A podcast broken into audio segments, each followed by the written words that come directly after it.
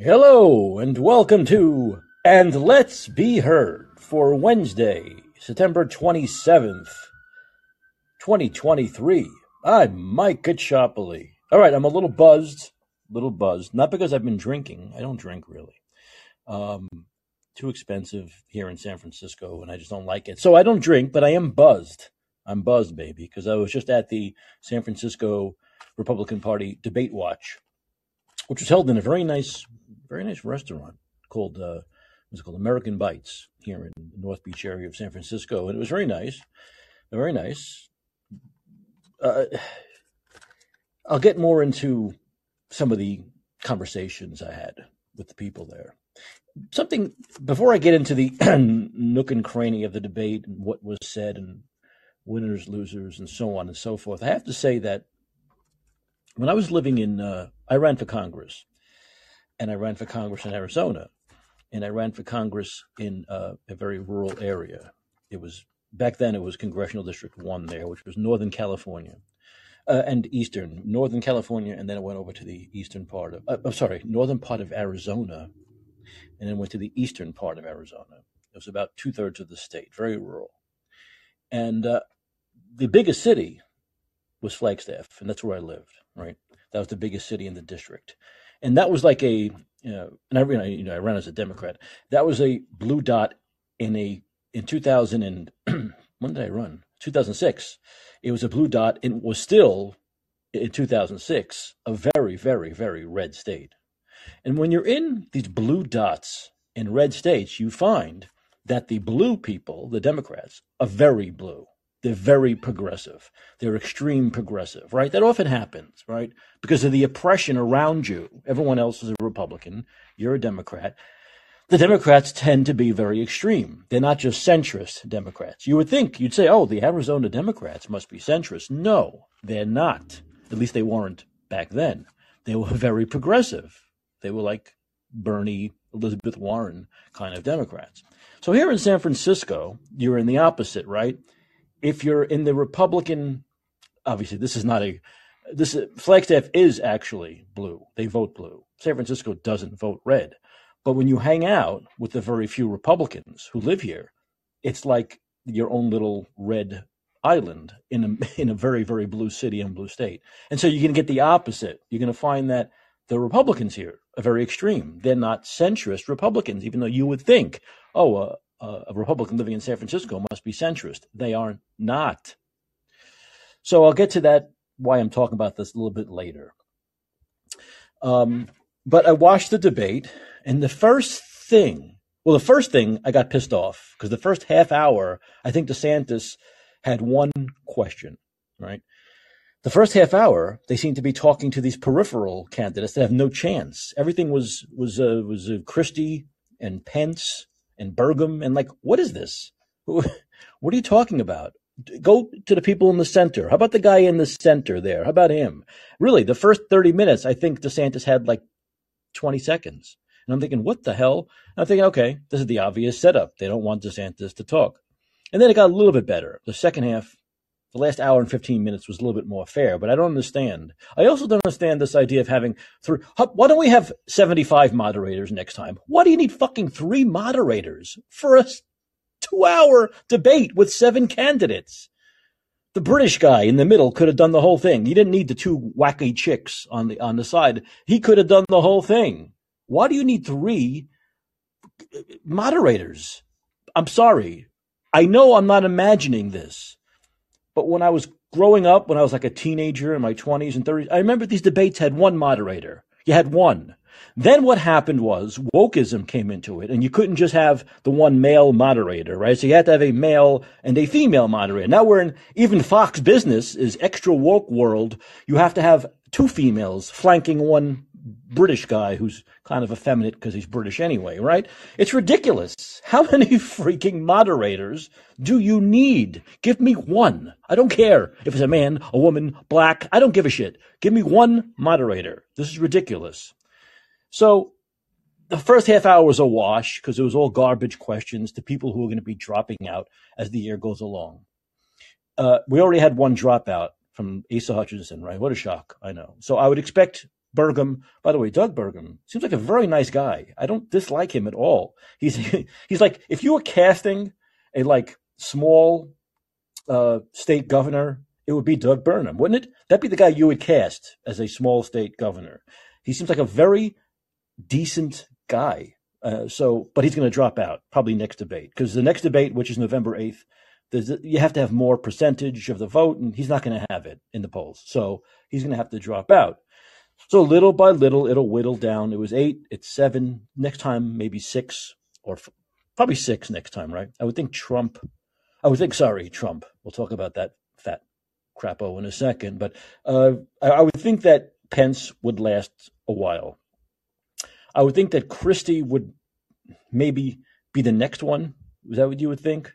After Burgum, Christie, right? Even though I like Christie, I think he's very funny. I like that he goes after Trump and everything he says about Trump is is accurate. So, but it'll whittle down. All right. So now we're down to seven. Still too many. They each get a few seconds, and that stupid bell rings, and they have to move on, and they're just yelling over each other. But what really stood out to me once, once DeSantis started to get some questions, is that he was. I thought he was great in the first debate. Uh, uh, he gave me chills. He was so good in this one. Someone told him, and it was accurate, that the one thing the one criticism of debate number one was that you were too uh, stiff. Okay, you were too looking into the camera, talking, and like nothing else was going on around you. Be be a little bit more natural. Okay, be a little bit smile a little bit more, laugh a little bit more, be a little bit more casual. And he was. He was incredibly natural. I saw a very different presentation. The the substance is the same. The things he was saying were the same issues, right? But it was the the, the presentation was so smooth, so real. That's the thing. He was much more real and authentic than he was in the first debate. So think about that. The ability of this guy to adjust, to get better. He's already really good, but to get better, to take the criticism, I'm sure his advisors got together, said, let's watch this. And they watched it. And he said, you know, you're right. And he adjusted in a month's time, he adjusted. I thought it was one of the best debate performances I've ever seen in my life. And I have watched a ton of debates, unfortunately. I've watched a ton of these things. And he just came across so real and authentic and natural and uh, relaxed. Uh, maybe that's part of because he knows he's winning now and he's doing well on the campaign trail, and Trump keeps making mistakes, and it could, could be part of it. But it just it just seemed as though he got into that room with his debate people and took their criticism and saw and saw what what the problem was, and he adjusted it, and it was fantastic. It really was. I mean, I thought he was very presidential, but a little stiff in the first one. In this one, he was presidential and he was a real guy. And I think this is like incredible, really was. Um, Daniel, I'll put you on in a second, but I want to just I, I just want to play one clip.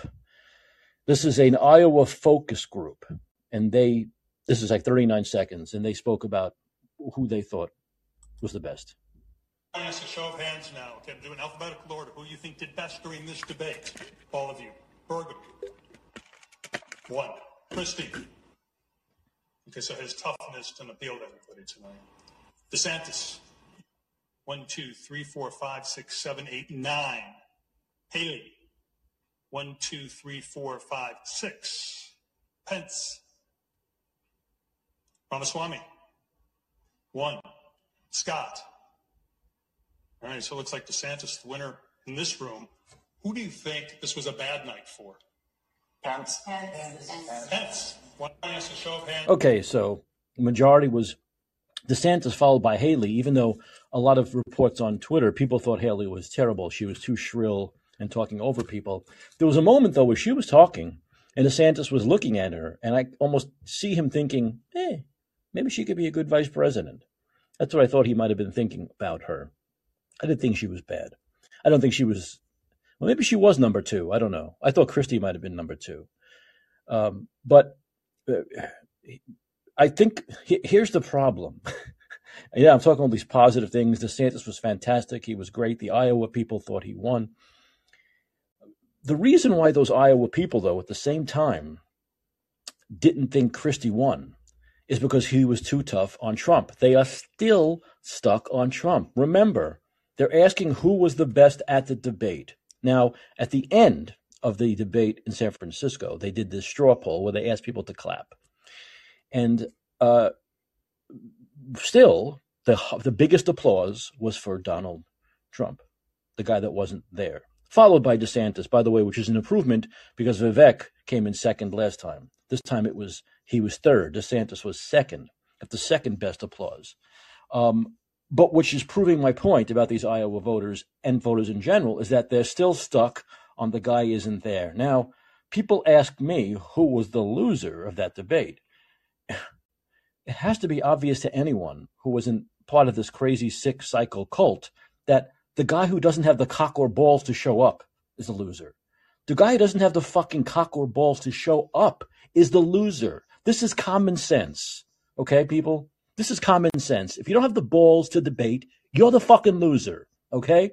And I agree with anyone on that stage, including Chris Christie, who said everyone here is a winner. This guy is a loser, right? He appreciates everyone there for going up there and presenting themselves to voters, and the guy who's not there is a loser. But this cult is still very strong. The Trump cult is still very strong. And I had arguments at the end of this because when he got the biggest applause, I started booing. And I said, if you want to fucking win, you idiots, drop this fucking fat fuck. I don't care. I call people who liked, I say, you like him? I think he's a fat fuck, and I hope he ends up in jail dead. I love saying this to people, and they're like, oh my God. so this cult is still strong.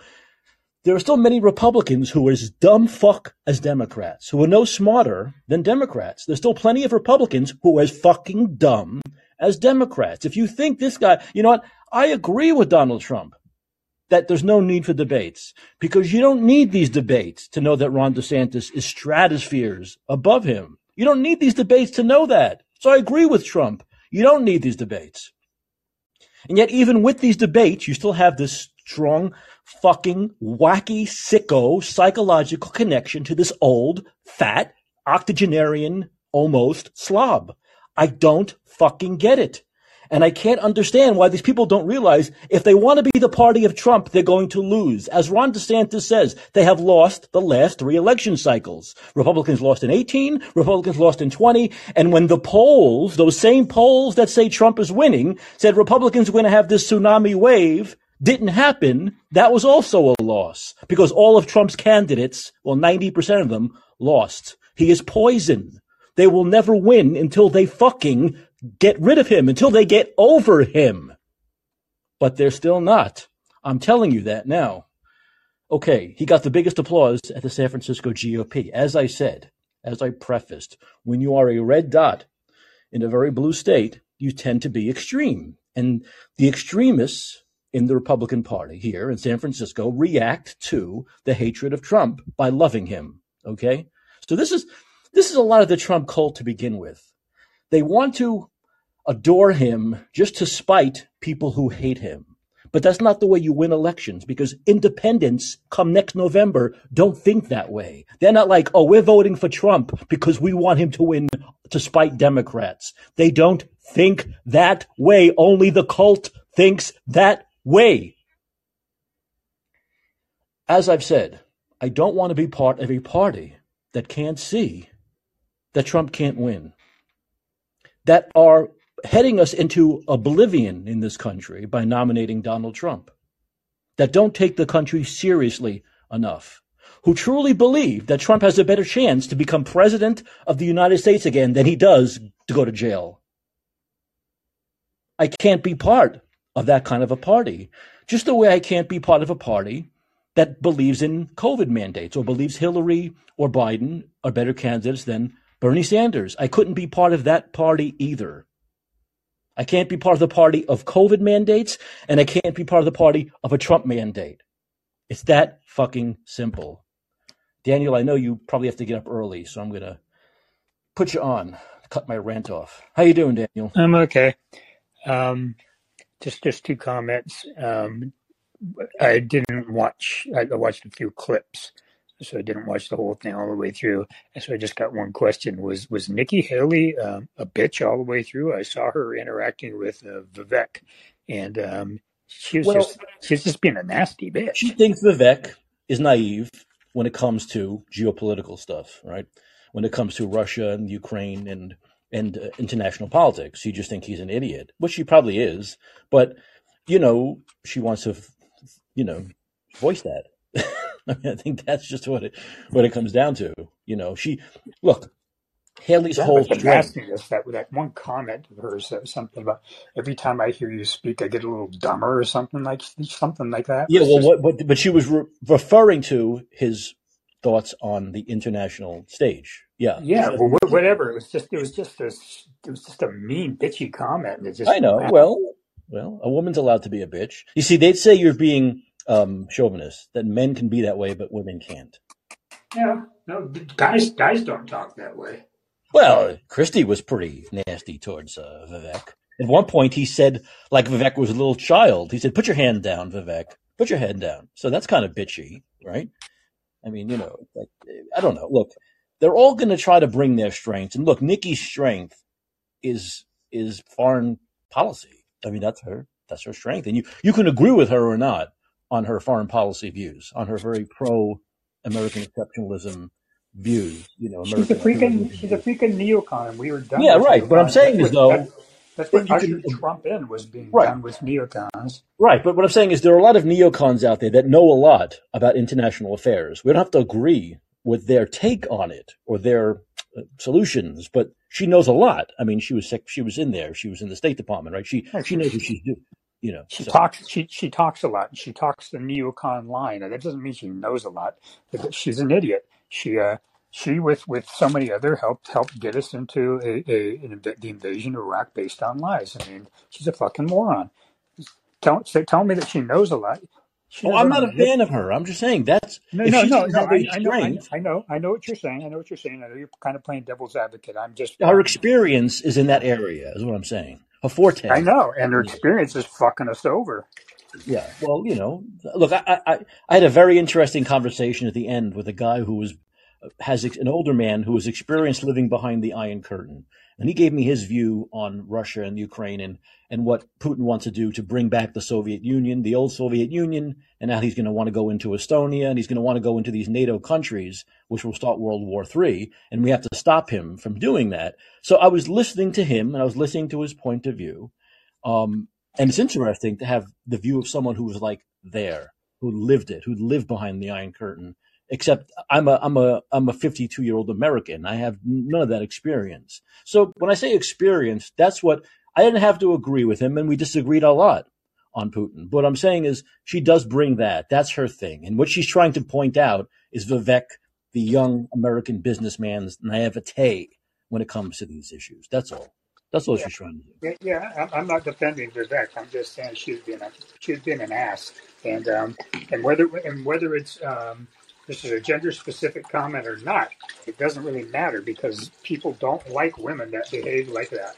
Well, but those Iowa voters, they thought she came in second. They thought she was the second best. Now, there could be Well, many, there could be many reasons for that. One of the one of the reasons could be that among voters in Iowa, at least this group, it's a small group, they believe in what we're doing right now, that we need to be even stronger against Putin. So they would then agree with Nikki Haley on that stuff, right? yeah. with The, the the you said the um, uh, Iowa, voters agreed with you. This this was what some little tiny group of Yeah, uh, you know, where they have like a yeah group of 20, 25 yeah people. yes uh, yeah I can say yeah that's I'm sure that's a big statistical sampling there. But I think they liked, uh, once again, but if you were to like Nikki Haley, a lot of Republicans would, because many Republicans are for what we're doing in, and they want even stronger stance, right? I, many Republicans I spoke to tonight said the same, said no, Biden should have sent in weapons ahead of more weapons, gone full bore from, from day one. So I'm saying this is a Republican primary, right? And if you're in Iowa, which is a very, very red state, very, you know, suburban red state, it's not out of the question that they're going to agree with the with the neocon point of view. That's it. Yeah, yeah, yeah. I, You don't have to. I don't have to. I'm just saying this is. no, no. If no, you I, think I, Nikki I, Haley did well, No, that's no, why, I, right? I, know where you're coming from. I know, Yeah. I, know what you're, the point that you're trying to make. To, totally get that. Uh, my, my, my second comment was, um, was, was something I've said many, many times before. Um, DeSantis really is um, an exceptional poli- politician. I've said this many times before. He thinks on his feet better than any other politician I have ever seen in my entire life. Yeah, he is. He does. He's very good. He's he's extremely good. He's never caught off guard. He's never Yeah. caught off guard. Even with the question, some people think he was caught off guard with one question, and it was the question about health insurance. And they said that um, Florida has the most uninsured, like two and a half million uninsured. And because he, he was touting all these great things about Florida, and they said, well, one thing that's not great is you have the most uninsured people. Why? And so some people felt his answer wasn't satisfactory. But basically, what his answer was was, well, you know, a lot of people are moving to Florida. We're getting a lot of new people. And on top of that, you know, our unemployment is the lowest, and we do believe that people should. Basically, what he said was, we believe people should have to work to get health insurance, and it shouldn't be given to them. It shouldn't just be people shouldn't just move to Florida and expect handouts. That they go Yeah. there and you work and you go to you go to a job like I said this, not him. I'm saying this, not him. Starbucks, and you get great health insurance. You know, so uh, basically he was saying, you know, we believe in like people being able to be upwardly mobile and and and do this for themselves, and therefore that could be a reason why they have a few more un, uninsured people. Notice there could be other reasons too that I don't know about. You know, there could be a million different reasons that Yeah. make that the case. I, I don't I don't know. Let's put it this way: I have Obamacare, right? But if I were to move to Florida, I would have to reapply. Okay, it doesn't carry. I have the California thing, you know, covered California. I would need to go to Florida and get whatever they provide or the federal. So it could be a it could be a gap of people moving there and losing their insurance, you losing their Obamacare and then having to reapply. And while they're in that period of reapplying, they're uninsured, and that goes towards the numbers. Who knows? I didn't think his answer was that bad. He's not going to say, "Look, Ron DeSantis is not going to be for uh, Medicare for all." He's not. So, you know, Yep, yep, yep, yep. And, and good for him because we can't afford it. Not with the obesity pandemic that we have, and, and it's getting worse. It's just, it's just unsustainable, as, as I've said before. And I'm glad that people are. And I wish he would just point that out. I wish he'd point out from a dollars perspective um, that it is simply unsustainable. And I wish other candidates would as well. I mean, saying something along the lines of, you know, I really wish you know we could have Medicare for all, but in order to ever see that Americans are going to start having to be responsible with respect to their own health. This is not sustainable and it's irresponsible and it's just downright mean to expect other people to pay for your bad behavior. I well, really want a candidate to get up there and say that. and remember, DeSantis is the one who who sued Big Pharma. No one else has. Yeah, He yeah, yeah, He's the only governor to sue yeah, Big Pharma. No Democratic yeah, governors have sued Big Pharma. So it's a little disingenuous to make it look like, you know, eh, he, he's yeah, responsible for people not having health insurance or he doesn't want people or he's in the big pocket of Big Pharma. That's nonsense. He's suing them. He's the yeah, one who said, he's the one who just said, if you're under 65, don't get this vaccine, which is going to really, you know, uh, cut into Big Pharma's profits. So it's total bullshit. By the way, Daniel, very conveniently, they never asked one question about COVID, COVID regulations, uh, the vaccine, the new vaccine, the new boosters, nothing. It's almost as though they didn't want to feed into Ron DeSantis's wheelhouse. But really, not one question about that. Not It's one. almost as it's almost as though the mercenary media doesn't want us talking about uh, uh, COVID because they need to support because they're a big, big source of advertising dollars, the pharmaceutical industry. Exactly. like this on there. Republican debate is sponsored by Pfizer. yeah. I mean, that's what's that's what's going on there. They're they're they're they're, they're just. um, I mean, it's, it's, it should be obvious to everyone. Um, anyway, I got to go because you're right. I do got to get up tomorrow. Yes, you have to head to a liberal university tomorrow. I know. Yep, yep. Okay. Have a good one, Daniel. Okay. All right. Yeah, Daniel is a works at he's a Berkeley guy, so that's uh, why he has to. That's a liberal university he works for. Um. Okay, so we played the soundbite of the Iowa uh, caucus, the Iowa voters. Um, there was some really good. There was a one question that he answered so well, DeSantis, and I didn't even think of it. Usually, I'm ahead of everyone on these questions, but they said to him, I think it was Dana Perino, who's a total airhead, said something like, uh, "How are you going to win over purple states being so stridently pro-life?" And he said, "I just did. It's called Florida. the purple is the purple states." Until he turned it red. So he had this once again this new like this six week abortion thing and the pro life thing and the Florida voters knew this about him, okay, and they still gave him a one and a half million vote victory in purple Florida, where a Democrat or Republican before Ron DeSantis used to win by a half a point or one point. So that was a perfect answer. There's no more purple state that's in that's kind of representative of much of America than Florida, and he just won it with these stances. That question, that answer was so fucking good. It was so good. And he's using his successes in Florida perfectly, where he says, We did this in Florida, we won. We did this in Florida, we won. We did this in Florida, we won. I did this. People talk about it, but I did it and I won. And that's just a, it certainly is the Florida blueprint. And when there might be a Florida blueprint for the country, but there's certainly a Florida blueprint for Ron DeSantis to win. He can win just the way he won Florida. He can win over independents. He can win over Latinos. He can win over blacks. He can win over even some Democrats. That's the way you win this country. Not by alienating all independents and every Democrat and just getting your cult, Donald Trump. That's not the way you win a general election. That's the way he hopes to win the primary. But of course, once again, he would have no chance with just his cult to win a general election, even though they seem to think. See, this is the, hmm, they seem to have, his cult seem to have the same big head he has. They think everyone is like them. They think everyone thinks like them. They think everyone wants the sick kind of revenge of putting Donald Trump in the White House that they have. They think everyone else sees the DOJ the way they do. They think everyone else sees Jack Smith the way they do. They don't.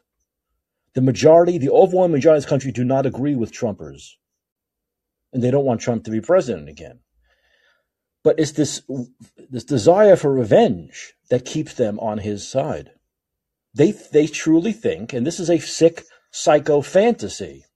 This is like a fuck fantasy that he is going to win again and they're going to have this big orgy when he wins again with each other, celebrating his big victory over the establishment, over the swamp, over the this, over the Department of Justice. It's a sick fantasy. It's like a dream you have, and when you wake up, you realize, oh, this is never going to happen. It was a dream. They're stuck in this sick dream. I've told them many times if you want some sort of revenge, you're going to have to get it through Ron DeSantis, or you ain't getting it. They're going to take a giant dump on your head again because Biden's going to win again. And then where's your revenge when Biden wins again? Where's your revenge when the Republicans lose the Senate and the House and lose the Supreme Court? Where's your revenge? Where's your revenge? What good is it if Trump's court lasts less than a decade? What, what, what's your revenge? But with the cult, all of this doesn't matter. And that's what a lot of people are saying, right? That these debates don't matter to them. And they don't. They don't matter to them. It doesn't matter how good Ron DeSantis performed. It doesn't know it doesn't matter how smart he is, how well he answers the questions, how much he's achieved. They will stick with Donald Trump. We won't know until the voting starts how big that, that block is. Right now, it's just, it's like uh, in the air. It's not real. We can't feel it. We cannot hold it. It's impossible. You don't know.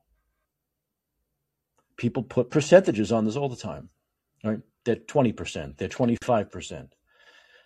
I don't know. We'll know once the voting happens. We'll know. And there was a clip during the debate. They were playing because they were at the DeSant, uh, DeSantis. Listen to me, DeSantis Library. I'm way ahead of myself. The Reagan Library, and they were playing these clips of Ronald Reagan.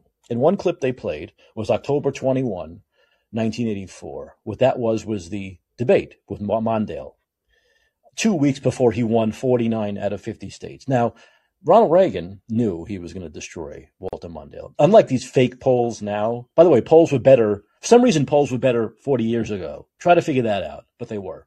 But he knew, everyone knew. It was a lead pipe cinch fact that he was going to destroy Mondale and it was probably going to be the biggest landslide in history. But he was there debating Mondale, wasn't he? He didn't use Trump's excuse. He could have. Oh, I have no chance. The, the other guy has no chance. Why should I even bother doing this? He didn't do it. He gave him, I believe it was the three debates. A friend of mine ran for U.S. Senate, a guy named Stu Starky. He ran in Arizona. This guy's an educator, and he ran in 2004 for U.S. Senate against John McCain at the height of John McCain's popularity four years before he ran for president.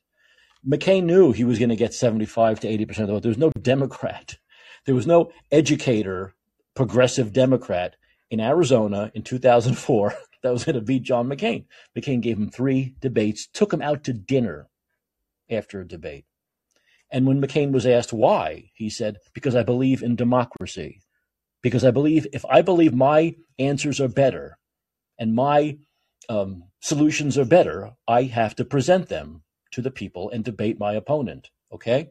Yet Donald Trump is too fucking good. His polls are so fucking good that he doesn't have to do that.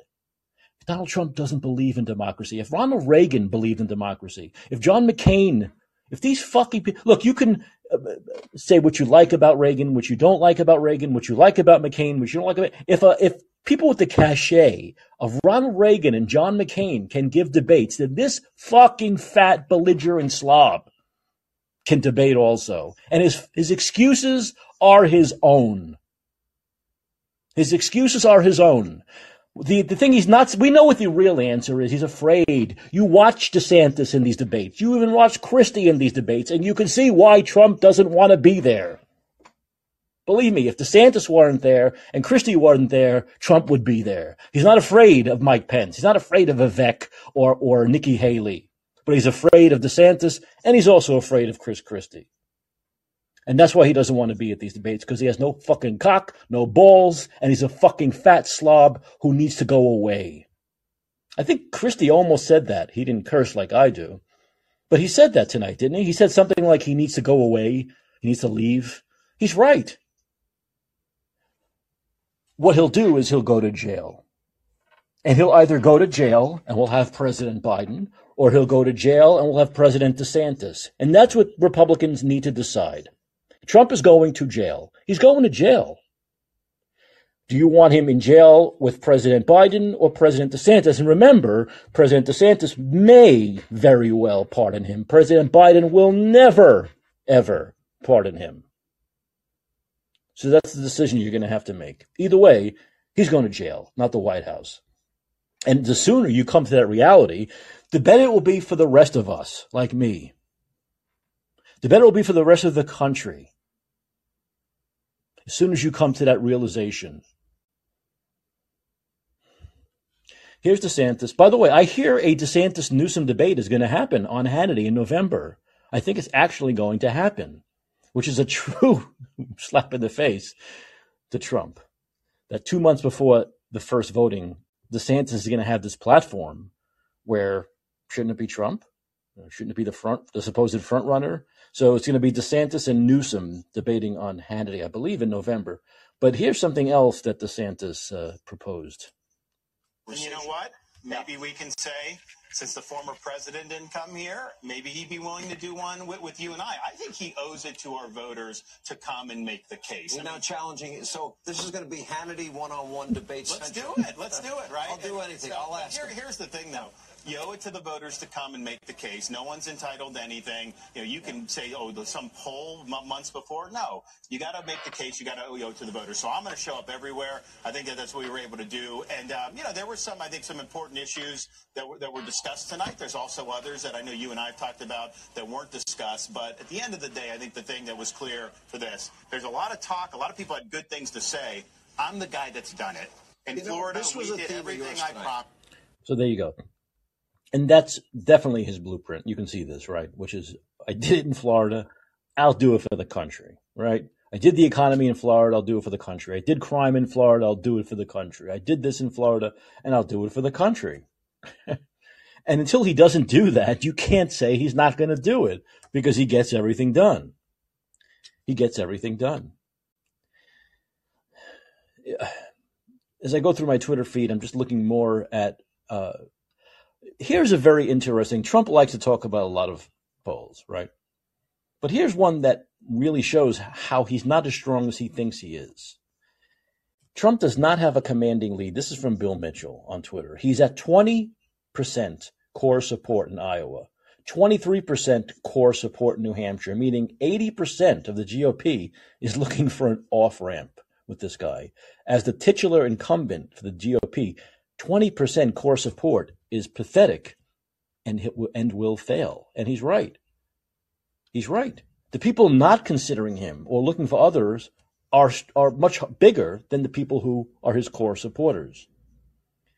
So this is a mirage that Trump is ahead. He's just using these fake polls as a as a reason not to debate and to try to have this air of inevitability. And as we're seeing now, the only game he can play is cancel the debates, right? That's what he's saying now. The third debate, by the way, is going to be in Miami, in DeSantis's uh, headquarters, uh, on November 8th. That'll be the third debate. So about two months before the voting starts in Iowa will be the third debate. I think there were four or five before January. But Trump has already said, no, they should cancel. The RNC should cancel all these. It doesn't matter. I've won. I mean, this guy is seriously a sick fuck. He has no other way to put it. He's a sick man.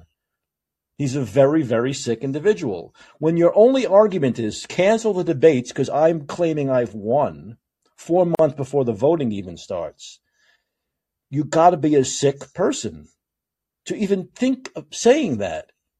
And you're, you're, you're, you're cult. You have to be dumb. You have to be dumb people to believe this crap. You have to be dumb. Once again, this point in 2015, President Jeb Bush. This point in 2008, was it? President Rudy Giuliani. Did, did that ever happen? Did they ever come close? How about President Ted Cruz? Did that happen? Look, it's maddening. It really is. And I, I don't look. I get mad on the show, but I get mad in person too. I was yelling at people tonight, right? One guy says, you know, he's trying to excuse this, excuse Trump. You know, it's amazing. Excuses don't work for anybody else. They don't work for Joe Biden. They don't work for when Trump was criticizing Hillary for being afraid to debate or criticizing Biden for canceling a debate or criticizing Biden for hiding in his basement and not coming out and campaigning. Why is that okay? But then he's allowed to do all that stuff he criticized because you're in a cult and your cult leader can get away with anything. And that's what makes me mad at these people. I can't have a civil conversation with people with that fucking hypocritical, ridiculous mindset that there are certain, but this is what they believe. There are certain rules for Trump and then certain rules for everybody else. Trump can hide in his basement. Joe Biden can't. Trump cannot debate, but Joe Biden can't not debate. Hillary Clinton can't not debate. Donald Trump doesn't have to campaign, but Joe Biden, he has to campaign. It, it, it's a, it's an illness. It's an illness, just like this, the transgender stuff is an illness. This is also an illness. These people are ill. And so I argue with them. And I think, Mike, God, you said it on your podcast a million times. You can't argue with these cultists. They are in a cult. Yes, it's ruinous. Yes, they can destroy us all. But this is a cult, and they're not going to change. So don't worry about that 20% core support, right? Worry about the 80% that are willing to vote for someone else. And that's the way we have to look at this, right? The 20% core support, forget, they're not going to. Let's put it this way if you're still supporting Trump now, you're probably not going to leave his side, right? Even though a recent poll said half people, half of those people will if he's convicted. We'll see, but that hasn't happened yet, right? So you have to look at that 20% and you figure it won't happen because these trials are not going to last a week. They're going to last like the OJ, they're going to last months, right? So you have to figure there'll be no conviction before the primary season's over. The convictions will come before the general, right? Another reason why he can't win. So but you have to figure that 20% is going to stay there and they're not going to leave his side. And so you have to forget them. You have to pretend they don't exist. It's hard for me to do that. I can't do it, but uh, I think that's the plan, right? That's the that's the that's the most realistic way of going about this. It's just focusing on the 80% that you can get on your side. And I would have to say that after his performance tonight, uh, he's got another chunk of that 80% coming his way. Um, and as he said when he was asked about the polls, and he said, you know, elections. It's it's amazing that in 2023, someone like Ron DeSantis still has to stay has to say to everybody, voters decide elections, not polls. It's, it's even after the polls were so so off just a few months ago in 2022, he still has to remind people of this. So, and take it state by state. And Iowa will then change what happens in New Hampshire. That will change what happens in Nevada. That will change what happens in South Carolina. And that'll change the whole dynamic before we get to Super Tuesday and California on March 5th, right? So you focus on those early states. And that's what he's doing. But here's another great answer. He was talk he was talking about this idea of war, right? And Ukraine and boots on the ground and all that. And this was his answer in regards to that. I was just at the 9/11 memorial with the families, my wife and I were. But it's very touching to be there, and it affected my life because I ended up joining the military as a result of that. Um, I've been a blue collar kid, minimum wage in Dunedin, Florida. I ended up getting through Yale and Harvard Law School, and somehow came out more conservative than when I went in, and that is not easy to do. Had a lot of opportunities to, to make money, but I wanted to serve, and I'll never forget coming back on the plane from Iraq uh, landing in Coronado, California, North Island, and feeling that breeze off the Pacific Ocean and say, you know what? I am lucky to have been born an American, and I think being able to serve, and I'll be the first president elected since 1988 who's actually served uh, overseas in a war. I think that's going to help me as commander in chief to know how you see these issues and understand that there are real lives at stake for people that wear the uniform. I mean, so I would. So yeah, the, it'd be the first president since uh, Bush, Daddy Bush, right? To have served. Um, it's a great answer. Once again, it's the, it's the it's the perfect answer that I was there. I've been in this. I understand it from that angle of people who have served. No one else on this stage, including the guy sitting at home dipping potato chips into salsa, doesn't understand. Remember, he had flat feet, so he couldn't go into the war. Um, that I'm going to be the guy who knows who can who can give it from different angles, a political angle and having been there, right? Experience, right? The knowledge, the know-how, uh, and what he did tonight was also very interesting. He did a lot more of this. I met these people. I met Joe. This and very good. It it, it really was very personal, and also uh, that uh, the humor of like I went to Yale and Harvard. and I came out more conservative. You know, that's funny. And he was funny tonight. He was humorous. He was real. He was human. He was perfect. I, I don't think I've seen a better performance. This performance was as good as Obama's performance was bad in that first debate, if you remember. Although Obama adjusted, you know, he adjusted. DeSantis adjusted from the last one, and Obama, you know, got back on his feet. But that first debate against Romney was terrible. Um, but this was great. This was just superb. Superb. I don't know how we can get any better than this. That's the only problem. I don't. Just do this all the time, I guess. Repeat. Um, I thought some of the questions were so stupid tonight. I mean, you don't ask any questions about COVID or the vaccine or the boosters or big pharma. Uh, and then you talk about look, people don't, people don't get up on election day and vote on abortion. They don't. The media pretends people do. That's a media induced narrative that people care about abortion. There are a handful of extremists on both sides who care about abortion more than their their wallet or, or crime. Look, how many people care about abortion? How many how many people are affected by abortion? well, how many people are affected by transgender issues compared to crime and the economy? It, it's it's it's microscopic, microscopic. Yet all the time we hear more questions about abortion and now transgender stuff than we do the economy and crime. This is what the media wants you to believe is important. And these are wedge issues that are not important to most people. Most parents will never have to worry about their boy wanting to be a girl or their girl wanting to be a boy. The, the number of parents that will have to worry about their, their daughter wanting to get her breast cut off or their son wanting to get their dick cut off is microscopic compared to people who care about crime and the economy. Their wallet. Can they feed themselves? Can they afford to go to work? Can they afford the, afford the gas to go to work? Can they put food on the table? Can they walk in the streets at night and not be murdered or raped or robbed? That's what people care about. And that's what people will always vote on. Bill Clinton said it. It's the economy. Stupid. And will always be the economy. Stupid. Now, there are elections where there are other issues that take forefront. This one would be maybe the immigration because of fentanyl, right? Maybe the crime because crime's going up in other cities, a lot of cities. But it's not abortion and transgender stuff is never going to be in the forefront of minds. And you see that in exit polls. These issues are never in the top five. They're not. Most people, this is never going to affect them. I was talking to someone who's running for office here in San Francisco after, and I was talking about suburban women. What do suburban women care about? Because that's biggest voting block. Forget men. Forget blacks. Suburban women. Suburban women care about family, not San Francisco women, not New York women. They're much more selfish. They care about themselves, which is why they will talk about things like abortion more, right? My body, my choice. I want to fuck as many people as I want and get as many as abortions as I want, and fuck you for saying I can't they're not going to care about the family unit the way suburban women care about the family unit, right? They care about the family unit. And Republicans are winning that. If they let DeSantis be the nominee, I should say, they will win that debate.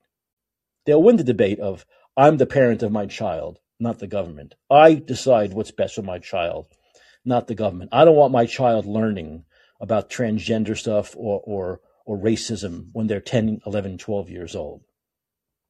I decide. I decide, not the government. The Republicans are on the right side there, and they can really sweep suburban women if it's Ron DeSantis, not Donald Trump. Suburban women skeeve Donald Trump. There are some in the cult, but overwhelmingly, especially the independent independent women, independent suburban women, they skeeve Donald Trump. So you lose another we talked about yesterday all the issues you lose the high road, the right side of issues you lose if Donald Trump's the nominee. Here's another one. You will lose suburban women. That's the block you win general election win. If Republicans can get suburban women on their side, they will win a lot of elections.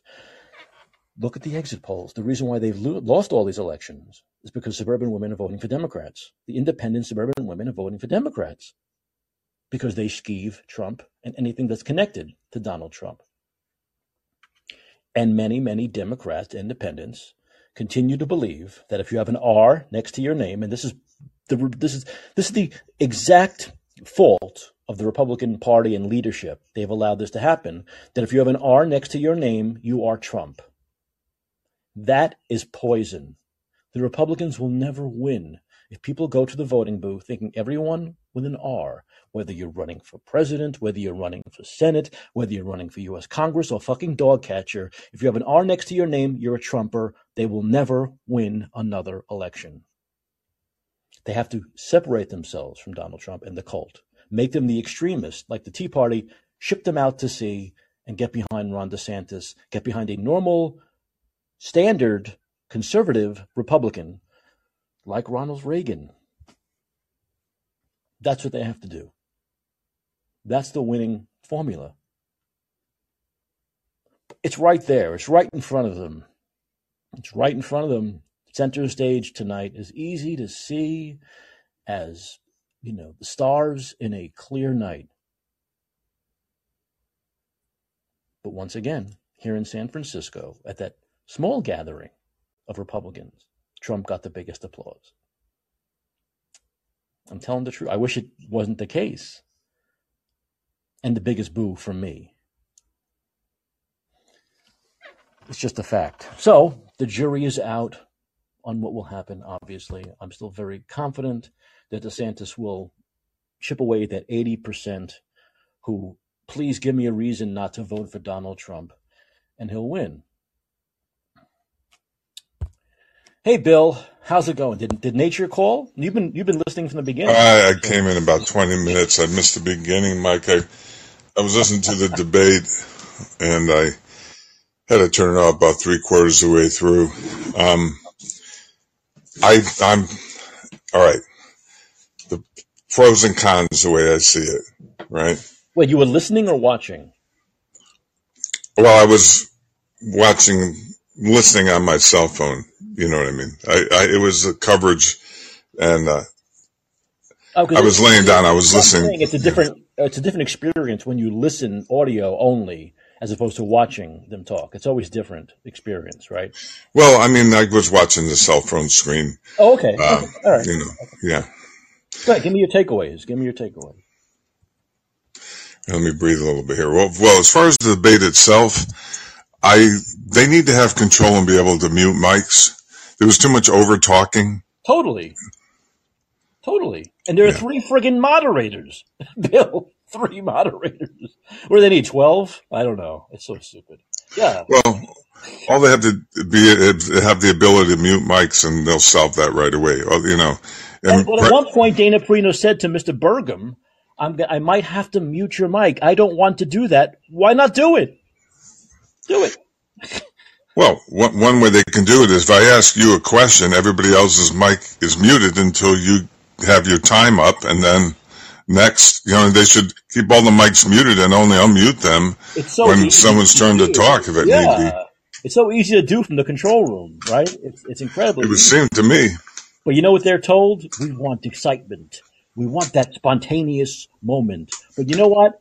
That might work when there are two or three people. but Right. Not, not when there are seven. Not when there are seven. Yeah, the other disappointment is I didn't feel every candidate had an opportunity to answer each question. They no, didn't. you're right. It was very odd. Also, I'm not that big on opening and closing statements, but they didn't allow them. They had no opening or cl- I, I, in a way, I get it because it's all very staid and it's all very practiced and it's read off a teleprompter. I get it. I'm not huge on opening and closing. It's easy to do an opening and closing statement. So, okay, so that saves time, I guess, right? Because when you're doing that, maybe you do it with two of them, but with seven, it takes a lot of time to do open and close. But there was, but the format was bizarre. It was like each question, like two of them would answer it, right? Right. And then they go to a new question, and another two would answer. And what drove me insane was literally the first thirty minutes. DeSantis spoke for 15 seconds. I know. I was waiting for him. Yeah. He's in the center. He's in the center. Why are you having Right. people on the periphery who are going to drop out in the next month talking so much? Doesn't make any sense. Well, one of the things they they have the one of the problems they don't give people enough time uh, to answer the question. I don't think number one is everybody should have a chance to answer the same question. You know, for sure.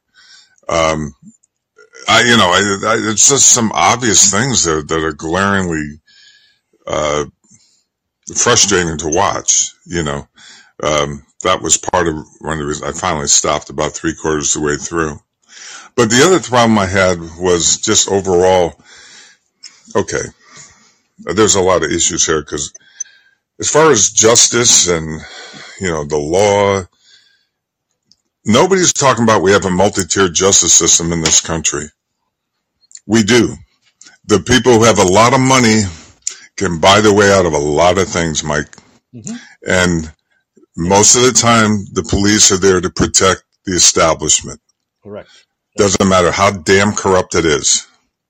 And it's very rare that the police will intercede and arrest a lawyer, for example, or a judge, or someone who's a CEO. Look at look at Enron, IndyMac, One West Bank, pick 'em. How many of those guys went to jail? hmm So when I'm sitting there, I'm watching people talk about justice and the law and whatnot. It's very frustrating because it's hypocritical. I, I was talking about this with the security guard in my building. I said, even when Trump goes to jail, hmm do you know the jail he goes to will be nicer than any resort that you or I have ever been to? I'm sure it would be. Yeah, I've never Yeah. been, What but do they call it? Club Fed? Club Fed. I've heard that. Uh, yeah, Yeah, it will be. This is not an exaggeration. It'll be nicer than any resort you or I could ever afford. So there's your justice there. What a the young black kid who commits a crime, he goes to you know Rikers Island, right? Oh yeah, not only that, if he did a, a minor, let's say he shoplift, he's going to go to jail, or you know, maybe not first offense, but you know, depending on the degree of the crime. Um, but uh, you know, the the prisons are full of fifty percent of the people in prison today were nonviolent offenses. Mhm. Okay, you take a guy like pick one of the the banksters. eh, Or the big pharma. How about the pharma, Mike? Where's Fauci should be in prison? I mean, honestly, we can start picking about the. That's just the most glaring thing. And you're right. There was no questions on on what we've been through. I was like, Nope. I was waiting. I didn't think that they would start it with that because it's affected everybody. It's caused a crushing of this middle class. Well, even You if you know? want to, even if you don't want to talk about COVID, the virus, you can you can relate it to the economy, right? Of course, that's what I mean. Yeah, Not one question about what No. happened over the last three and a half years. that's what I mean. It was maddening. Yeah, I, I I did not like. I thought the uh, debate, the first debate, was better questions wise and control wise. Even though there was a lot of screaming, there were a lot of moments. There were at least five in this debate where there were four of them talking at the same time, and I didn't know what the. f- I couldn't say. I couldn't hear anything. Yeah, You know, and that's just poor moderation. yeah. You think if you had three moderators, these were better moderated when you had one person, you know, and now you have three of them and they can control seven people. It's a very sad state of affairs. They just don't know how to do it. Once again, baby, look, we talk about this. This is part of journalism going downhill. These people don't know how to moderate debates anymore either. I mean, look at the, the big, the, the guys like Brokaw. We talked about them, right? Uh, you know, uh, uh, who, Oh, right, right. Walter Cronkite, debates Brock, in the yeah, 80s yeah. and 90s, uh, 70s, 80s. These guys knew how, these people knew how to moderate these things, you know, and now they don't anymore. They don't. They think There this was, all is fun. They think it's reality show. They think it's going to get views. That's what they think. Well, there was a sense of decorum too, to a degree, and that existed then. You know, if you had Peter Jennings, he he didn't have to raise his voice. you know, I mean, I don't recall him monitoring any debates, but just their demeanors and the candidates had a sense of decorum. There wasn't this over talking, and uh, I mean, even Pence surprised me. He's interjecting while while Swami is trying to answer something, and it just and he it just was. I, I, I was like watching high schoolers yell at one another at some point. That's I don't know. I got frustrated. Not a, I didn't. Farmer. Ramaswamy had the same, uh, slightly less annoying than the first debate, but he, he had the same kind of, it's the same thing with Vivek. I agree with a lot of what he says, Yeah. and I don't believe a word he says.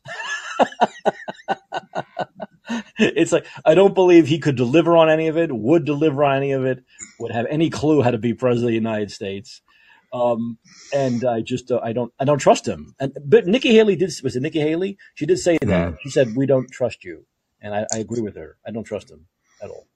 All right. Let, let, let's. We can talk personalities, but th- that's important. But as far as the issues, nobody's talking about the military, industrial, congressional complex, tech, the technological complex, the what drives the wars, and then what drives migration. You know, when you think of Smedley Butler, War Is a Racket, for example, or John Perkins, Confessions of an Economic Hitman, they, they encapsulate what's wrong with our military industrial complex. Michael Rivero, All Wars are Bankers' Wars. When, when I'm watching debates like this, it's like we're putting forward a, again, the American dream, the nationalism. There's nothing wrong with having pride in your country. Don't get me wrong. I grew up here. My father served in the military, was a naval aircraft pilot. I told you I worked at Camp Pendleton when I didn't have to remove an unexploded ordnance, you know. Mhm. So it's, it's that my, I mean, I risked my life. I didn't have to take that job. I, Yeah. they could have signed me. I could have said, Fred, I don't want to risk my ass remove, working with EOD guys when you just had lost a bunch of Marines. So, the, but the point I'm trying to make is that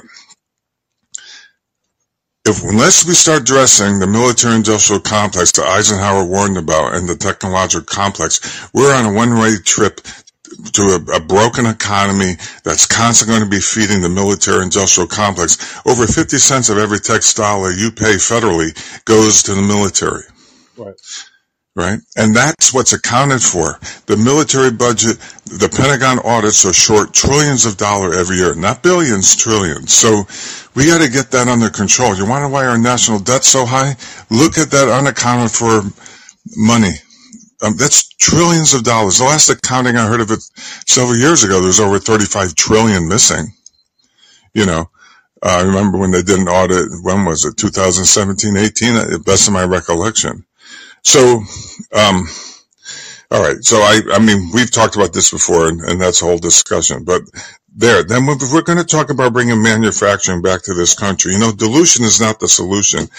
The Cuyahoga River was on fire ten times 10 times. You have the Love Canal we can go through. We got sacrifice zones all over Bridgeport that haven't even Superfund sites that haven't even been touched yet. This what this area was a military, um, I would say the manufacturing base for New England, Bridgeport. We had 500 manufacturing companies and the point I'm trying to make is the cancer clusters, the breast cancer, the emphysema, the lung cancer, it's all here, right? We cannot when I hear anybody, I don't care who it is saying, we're going to deregulate, deregulate, deregulate and bring American companies back, manufacturing back home. No, no, no, no, no. What we need to do is we should never allow anything produced overseas where they're crapping on that country in that area, like in Beijing. Remember that has shut down the all manufacturing for weeks just to run the Olympics? You yeah. remember that? Yeah, yeah, I remember that, sure. Right? Yeah. And then ship that stuff back home or not regulate what's in the baby food, the dog food, the flooring. Remember the, the those are American companies that are subcontracting and setting up companies all over this country, including Central America, Haiti, whatever. And they're predatory. They don't take care of the people. They abuse the workforce, labor environmentally, and the reason they outsourced is because you had people like RFK Jr., who was fighting for EPA regulations, fighting to keep our fish and food sources and water and air clean. Yep. We need that. I know. We do need that. In fact, we could use him at the head of the EPA. That's right. Which he might be if, right. if, if a voters do the right thing. I'm all for it. Um, uh, but I, would like to hear a candidate saying that. What I what alarmed me was I heard DeSantis. A couple things about DeSantis. One, positives. Get out of the World Health Organization. Joseph Ladapo addressing big pharma. Plus, plus, plus. Him talking about making. Well, I didn't hear him say it tonight, but you and I both know what you just mentioned about RFK Jr. bringing him on board right. as a cabinet member. I would imagine it would be EPA. That would be yeah. the logical thing because you already got Joseph Ladapo to handle the pharma issue. Correct. You know, Correct. um, you got to, you know, if you're if you're a coach, you got to put your talent where it's best allocated, and that's obviously the two spots right there. Um, um, so what he says on stage, what would happen if he got elected? I, that's not a negative. What I mean to say is, I think he would put RFK in a position to uphold EPA regulations so that our children have, you know, clean water, fresh air. That's a very fundamental. You talk about health, you know, you talk about uh, people having Obamacare not. Here, here, uh, uh, we can go in a second, but I think I want to stop yeah. you for a second on that deregulating thing. I think when it comes to deregulation, it comes to deregulating the things that don't help. You know what I'm saying? There are a lot of regulations out there that don't not only do they not help it's like masks right? They don't help they only hurt. The vaccine doesn't help it just hurts. The lockdowns didn't help they just hurt. And there are a lot of regulations out there most of them pushed by democrats that they don't do anything and they end up hurting right? They end up not letting us produce our own energy here. They they make us reliant on china. They make gas prices go up. They make the american worker poorer so when it comes to deregulating things, I think there are certain things you can deregulate, but then there are very important things, like you've mentioned, that you need to uphold regulations. You have to hold corporations at bay, right? You can't say profits above safety, right? So I, I don't think when Ron DeSantis talks about these getting rid of some of these regulations, he's not talking about the things that are safety, right?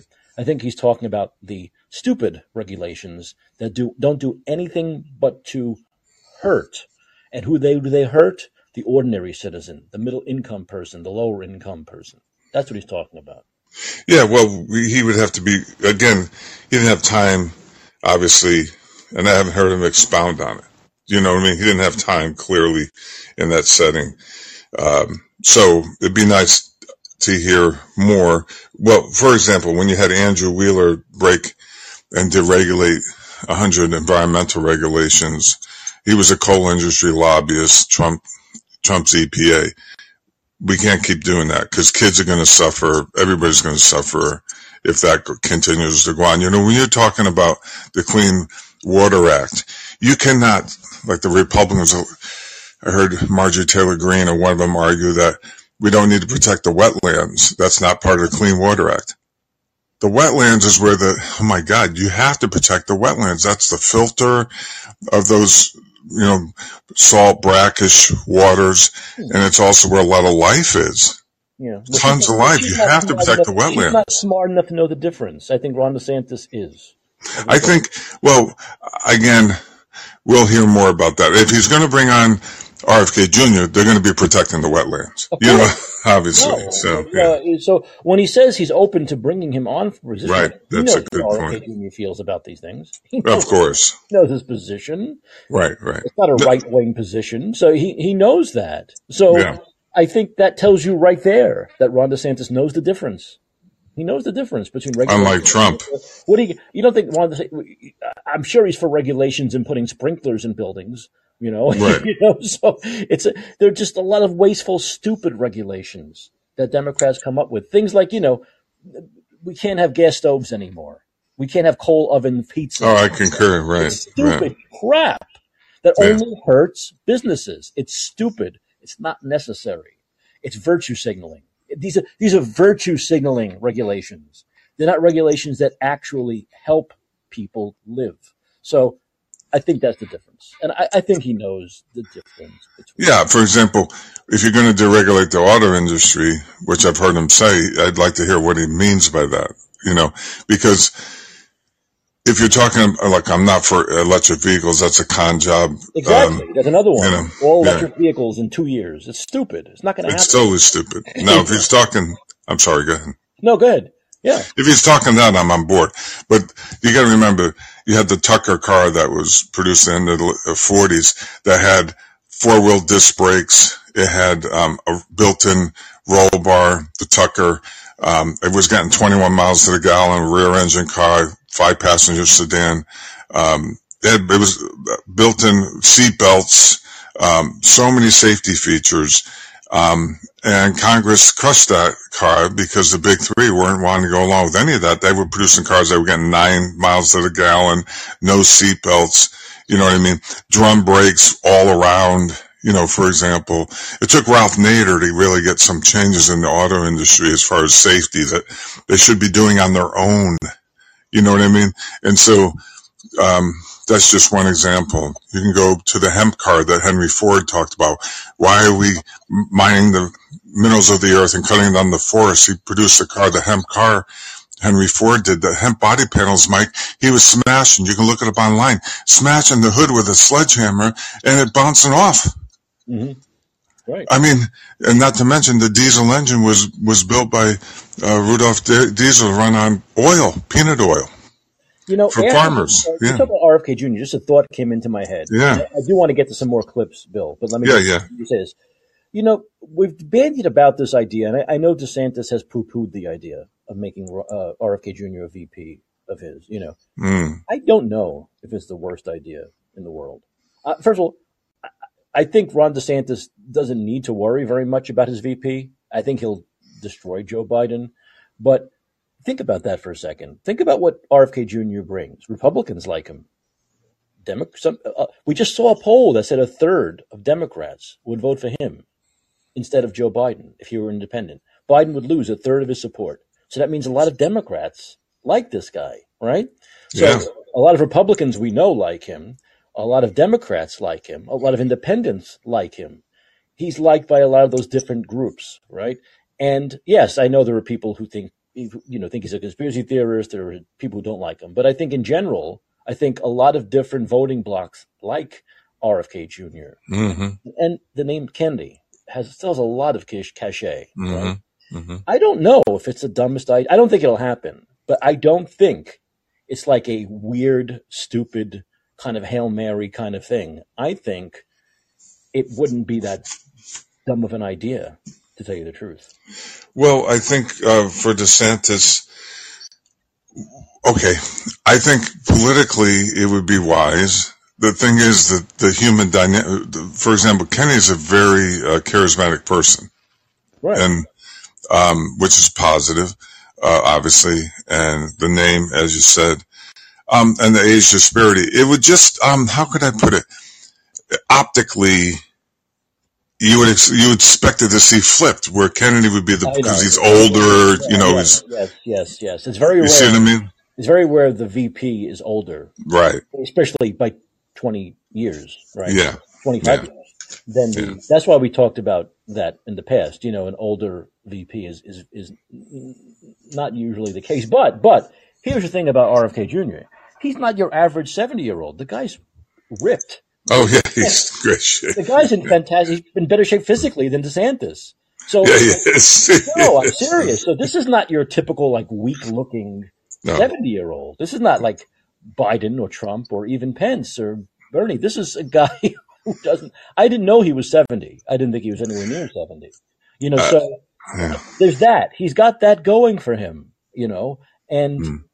it's, it, it's not the, it's, I don't think it's the craziest idea. I don't. I would probably prefer that than DeSantis pick like a typical neocon like Nikki Haley. Oh yeah, no, I, I would. And you know, it's interesting you mentioned that about RFK Jr. Even most people don't even address his age when they're talking about whether or not he's a viable candidate because no one thinks of him as 70 years old. You know what I mean? exactly. You know? Exactly. They don't. Yeah, They yeah. don't. You know, uh, it Mm. would just. I know this this taboo thing, right, where uh, a Republican can't pick a Democrat and a Democrat can't pick a Republican. I get it. It's never happened. It probably would never. Right. But I'm not a cult guy, and I don't I. believe in those things. So I, I don't think it's a. I don't think it's a terrible idea, and I think it would be groundbreaking. And in a way, it would say, look, Democrats, you don't have to be afraid of me. You know, independents, you don't have to be afraid of me. I am willing to make my my my my uh, my White House very diverse. You know, and I, I, I once again, I would not totally. If I were Ron DeSantis, I would not totally eliminate that idea. No, I think what I heard was he, that Kennedy may run as a libertarian, um, you know, get out of the Democratic Party. Who knows? But Either way, as long as- go ahead. gets him out of the Democrat Party. yeah, you know, but he'd probably have to. Uh, I don't know how this would work. This is odd.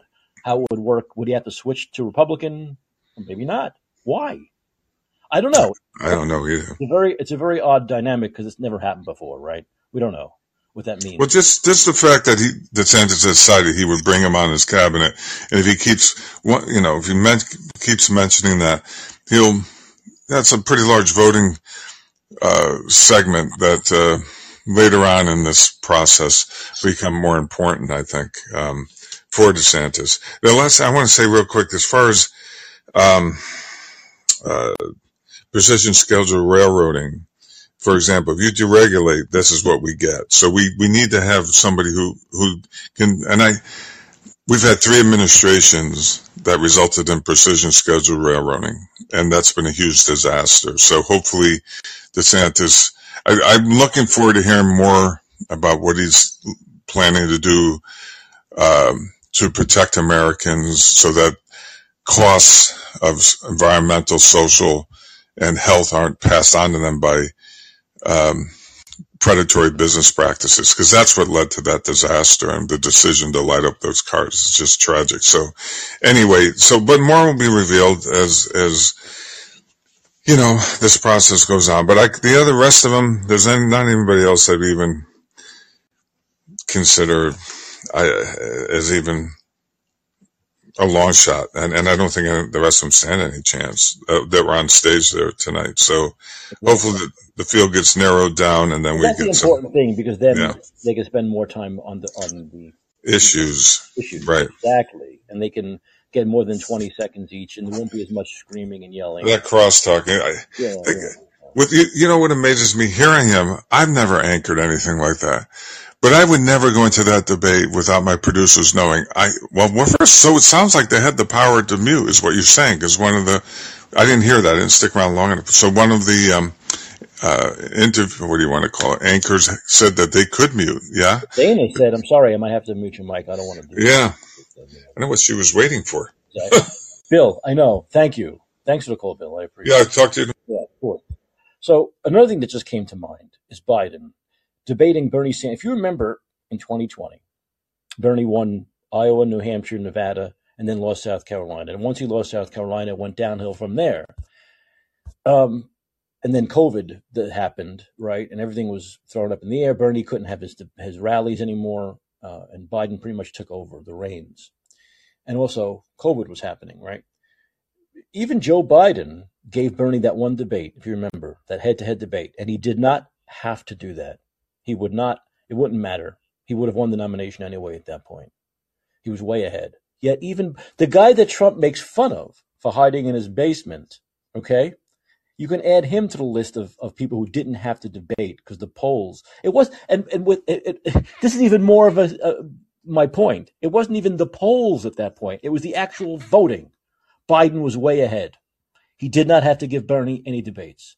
And he gave him that one on one. We were just talking with Bill about whittling down. This was a one on one debate, and he gave it to him. Okay? So this is why Trump is so full of shit. He's totally, totally full of shit when he cites ridiculous fake polls months before the voting starts as the reason why he doesn't have to debate. When all he did was laugh at, criticize, and deride others for doing what he's doing now. And it's, once again, mind blowing to me that his cult gives him a pass on this stuff when they don't give anybody else a pass. Just him. Because he's so special. Was he, so was he? Is he hot? Is he good looking? Is he exciting? Is he? Uh, is he? What is it? What is it? What is it with this fucking guy? Huh. Anyway, back to DeSantis. Here's DeSantis talking about Trump and his. This is on the during the debate. So please spare me uh, the crocodile tears for these people. They need to change what's going on. And where's Joe Biden? He's completely missing in action from leadership. And you know who else is missing in action? Donald Trump is missing in action. He should be on this stage tonight. He owes it to you to defend his record where they added 7.8 trillion to the debt. That set the stage for the inflation that we have now. I can tell you this as governor of Florida, we cut taxes, we ran surpluses, we've paid down over 25% of our state debt, and I vetoed wasteful spending when it came to my desk. And as your president, when they send me a bloating spending bill that's going to cause your prices to go up, I'm going to take out this veto pen and I'm going to send it right back to them. So please There you spare- go. That's another. It's true. Please spare me the crocodile tears. Spare me, okay? Reagan gave Mondale debates. Biden gave Sanders debate. My friend Stu Starky, who was 57 points behind McCain, got debates. This is bullshit. He's full of crap. He truly is. He's afraid. The big tough guy. He's such a tough guy. Isn't he, Trump? He's such a tough guy. Tough tough on tough on Truth Social. He's a tough tweeter. He's a tough tweeter. At two in the morning. What else is he doing at two in the morning? Tweeting in all capital letters. That's tough. That shows you're tough, by the way. And you put everything in capital letters, that, that means you're tough, I guess. I guess that's what that means. I, you know what? There's nothing I hate more than fake bullies, fake tough guys. I hate they they despise them. I despise them, and that's what he is. Now, You're at that Reagan library. You're at the. By the way, there was that clip of Reagan. What was that? Like nine days before he left office. It was. I think it was dated January 11th of '89, and it was pretty good. I mean, he seemed. I remember there was the wasn't there the idea that he had lost it by then, that he had he had he was senile, that Nancy was running everything. I know he was reading into a tele off a teleprompter, but he certainly sounded a lot better than Biden or Trump sound now. I don't know. Maybe that's fake that he was losing it at the end of his uh, second term. It didn't seem like it. Not not from that speech clip they showed. Um, but I think the takeaway is that DeSantis was superb tonight. I mean, he was just. It's almost as though, and this could be the case, he could be so smart, that it was almost planned for him not to be as good in the first debate, right? As though he was starting out slow so he could see as improved and getting better. Because the, the difference in once again, not substance. The things he said were consistent, nothing changed as usual. But the style was so much smoother, so much more natural, so much more I'm your friend, human, connecting, smooth, sweet, incredible. I, I, I'm, I'm just, I'm dazzled by that. And when Trump watches that, he shits in his pants. You know, when you, I think some people say it's photoshopped, but I choose to believe it's not. You know, when Trump is on the golf course and he's wearing those ridiculous. This is another thing. This guy's ego is so big. When you're fat, you wear black. You don't wear white. He wears these white, that white shirt and those white pants. He looks like a fucking balloon, and there's a little bit of, little, little bit of brown in the crack. I don't know if it's photoshopped or not, but I choose to believe it's not. But he's probably crapping in his pants when he watches DeSantis. He knows, after watching him tonight, he knows he can never debate him. He knows he'll have to opt out of every debate. He can't do it. He cannot let Ron DeSantis destroy him because that's what will happen, right? Just like we're comparing the people on the stage now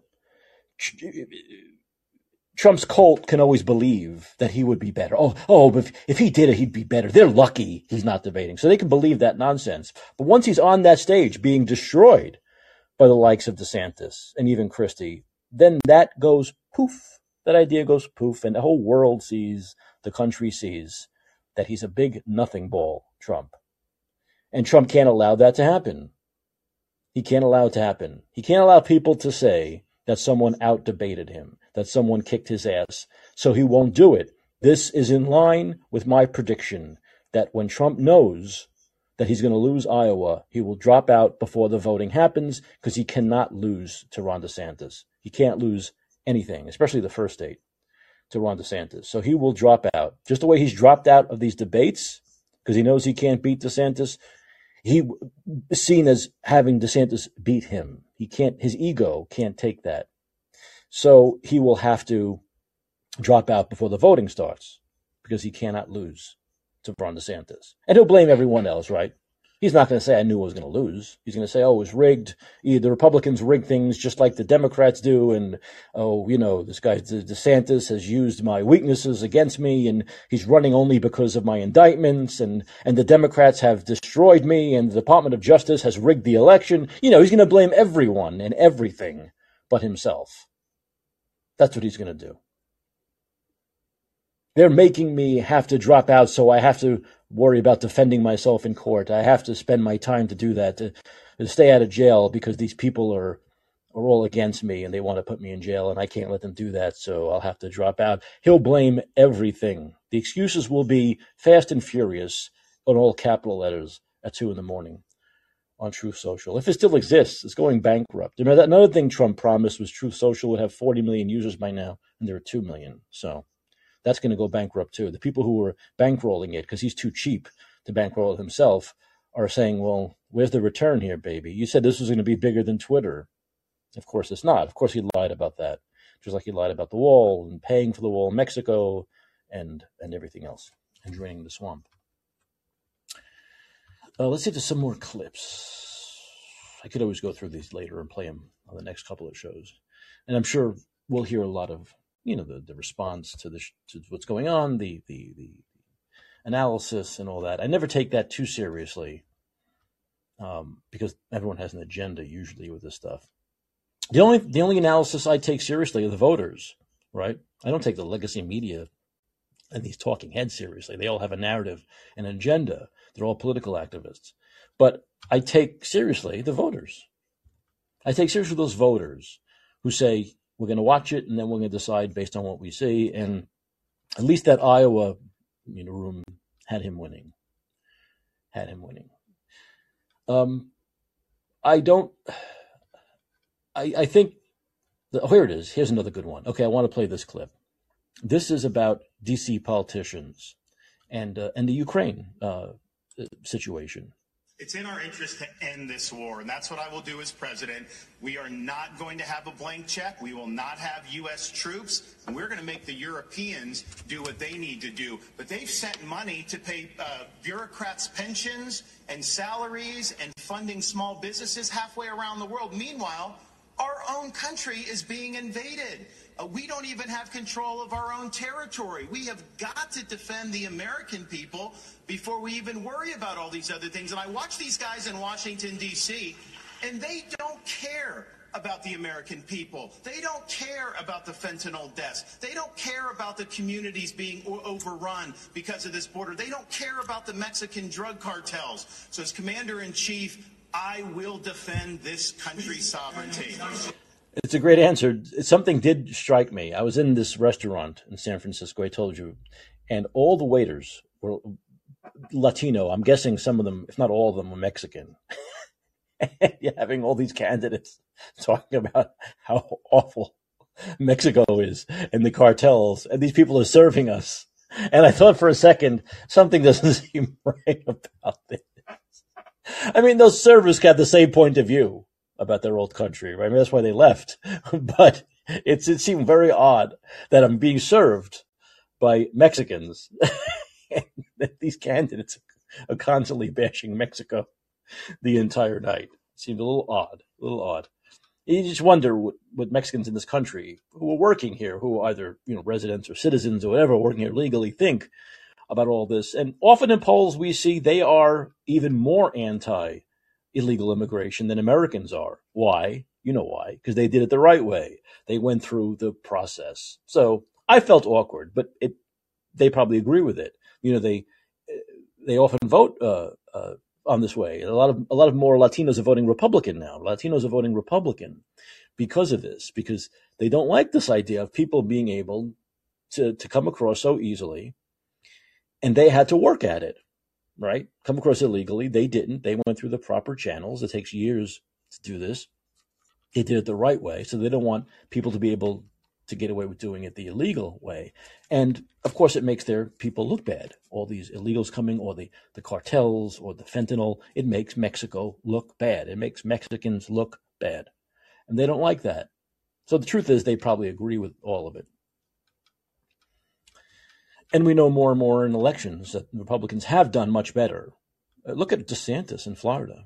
He did incredibly well with with uh, Cubans and Latinos. Well, Cubans in general vote Republican, but Latinos that often vote Democrat, non-Cuban Latinos, they often vote Democrat. They voted for him, so he did very well. He did very well with Latinos in in Florida.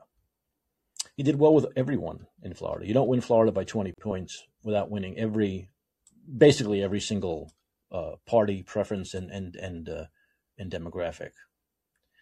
Um, so the also Vivek said something. Well, what was interesting about Vivek, who's becoming more and more of a nothing burger, but he addressed his annoying ways. Do you notice that at one point in this election he said, maybe I come across as knowing everything because he saw that criticism that he comes across as this young know-it-all used car salesman who talks fast. So he kind of, it was kind of, I guess it was kind of clever for him to try to address his negatives and say, "Oh, I understand those negatives, but this is not really the way I am," even though that is the way he is.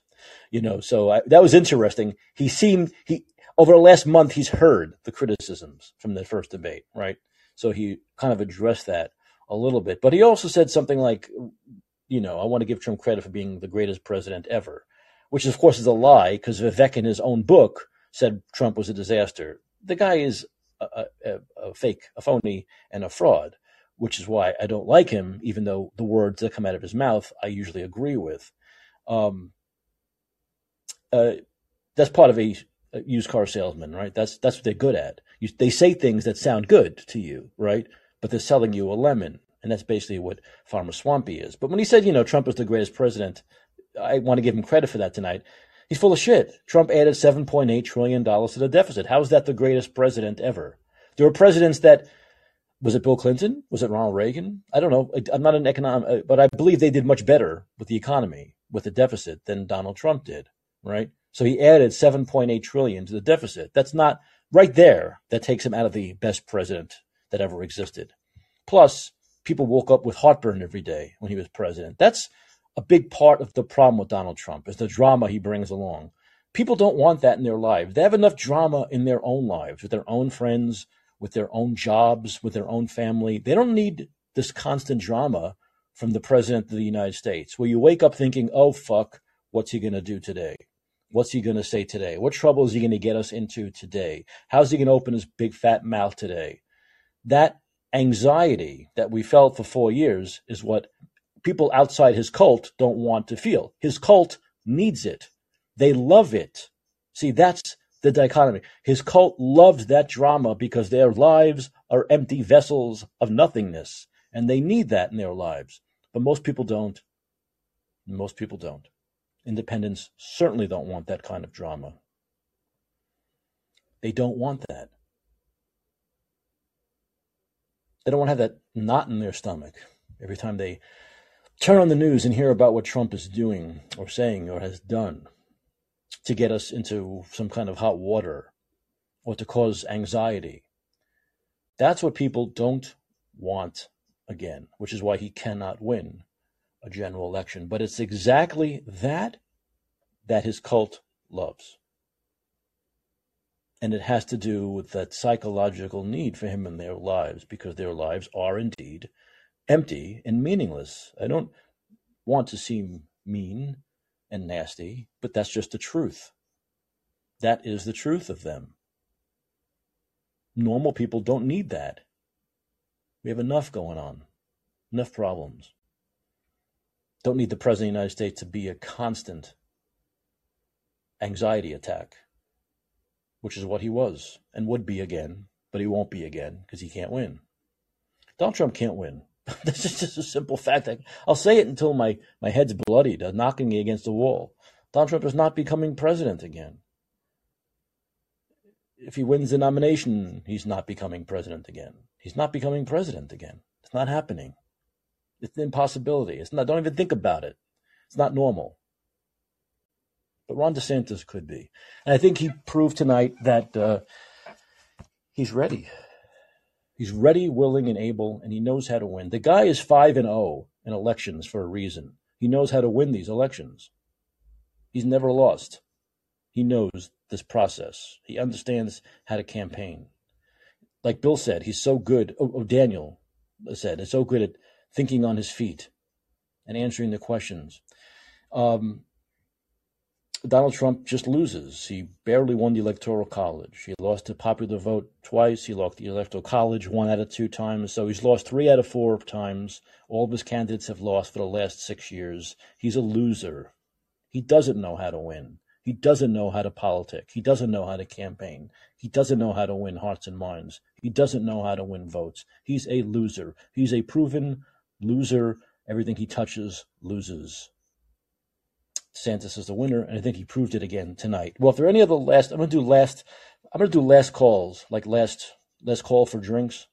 This is not as exciting, but if you have any, if you want to talk, if anyone wants to say anything about the debate, what they saw, or anything else, now is the time. I should get the Jeopardy, the Jeopardy theme, do do do do do, the final Jeopardy, and play that. But uh, if not, then I guess we're going to. Uh, we're going to call the show because there are probably more clips I can play, but I want to compile them. Remember, I just, I literally got home an hour before I went on the air because I was at that debate and then we had conversations after with people and people were, you know, needling me about Trump and I was needling them about Trump and all that stuff. And we'd had some conversations about Ukraine. So it's always good to get out and, and see these things with other people, you know, and, uh, like I said, hopefully, as this process goes through, we'll hear more and more applause for DeSantis and less applause, hopefully, hopefully, for for Trump. Okay, well, this was a good Wednesday night show. Want to remind people we still have a Thursday night show and a Friday night show because I'm on weeknights, uh, 11 p.m. Pacific, 2 a.m. Eastern time, which means I'll see you right back here tomorrow night. Okay, the name of this fantastic show is And Let's Be Heard. And until tomorrow night, this is Mike Caccioppoli reminding you that your influence counts. Use it.